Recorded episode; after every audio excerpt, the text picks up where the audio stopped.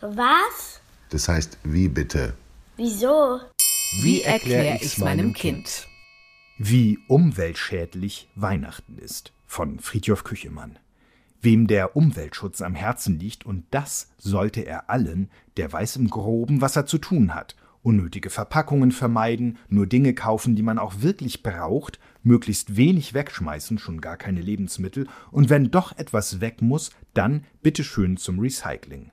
Viele Erwachsene machen sich diese Verantwortung gern mit dem Sinnspruch bewusst, wir hätten die Welt schließlich nur von unseren Kindern geliehen. Wir müssen sie also in möglichst gutem Zustand weitergeben. Und Kinder interessieren sich oft so brennend für Tiere und Pflanzen und die Natur, dass für sie eigentlich selbstverständlich ist, sich auch darum zu kümmern.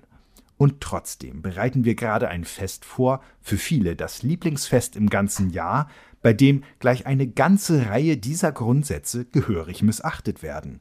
Zu Weihnachten wird alles noch einmal extra mit Geschenkpapier verpackt und oft genug auch noch verziert, nur um es gleich wieder auszupacken. Unter jedem Weihnachtsbaum findet sich mindestens ein Geschenk, mit dem der Beschenkte beim besten Willen nicht viel anfangen kann.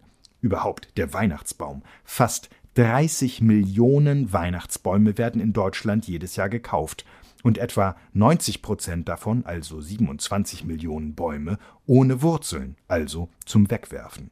Es gibt Unmengen zu essen, viele Leute stöhnen über die Völlerei zum Weihnachtsfest und wir werfen sowieso viel zu viel Essbares wieder weg. Nach einer zwei Jahre alten Untersuchung pro Kopf im Durchschnitt 78 Kilogramm Lebensmittel im Jahr. Mehr als die Hälfte davon unnötigerweise. Der Stromverbrauch in Privathaushalten war in den vergangenen Jahren am ersten Weihnachtstag um ein Drittel höher als an einem durchschnittlichen Tag. Mit diesen 120 Millionen Kilowattstunden mehr an einem einzigen Tag könnten ein ganzes Jahr lang 34.000 Haushalte versorgt werden. Und da haben wir noch gar nicht vom Reisen gesprochen. Millionen von Menschen fahren für die Feiertage zu ihren Eltern, Großeltern, Kindern oder machen Urlaub irgendwo, wo es wärmer oder weißer ist als zu Hause. All die Abgase, all der Energieverbrauch.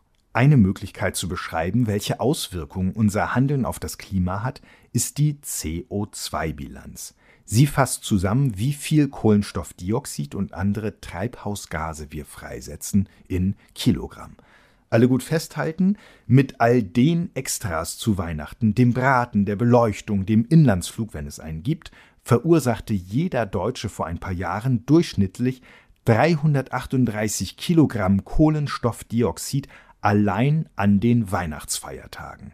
Bei manchen Leuten sind es über zwei Tonnen. Dabei liegt der durchschnittliche CO2-Ausstoß bei 11,5 Tonnen in einem gesamten Jahr. Puh, jetzt ist uns schwindelig vor lauter Zahlen und schlecht vor Gewissensbissen. Dabei hat das Weihnachtsfest noch nicht einmal angefangen. Und nun? Einfach keine Geschenke, keine Besuche, Licht aus und früh ins Bett? Das kann es doch wohl auch nicht sein. Schließlich heißt Weihnachten nicht einfach so Familienfest oder Fest der Liebe. Uns würde ohne etwas fehlen. Aber wie wäre es, wenn wir einfach bei den Wünschen und den Vorbereitungen ein bisschen darauf achten, was sie für die Umwelt bedeuten? Ob wir nicht mit einer kleinen Änderung, die bei unserem Fest vielleicht nicht einmal groß auffallen muss, eine umweltfreundlichere Art zu feiern finden?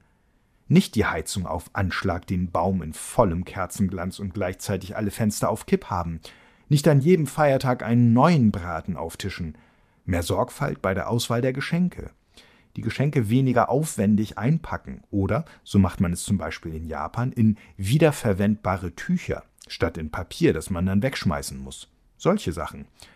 Wenn man mal darüber nachdenkt, gibt es mehr Kleinigkeiten, bei denen man etwas ändern kann, als man erst einmal glaubt.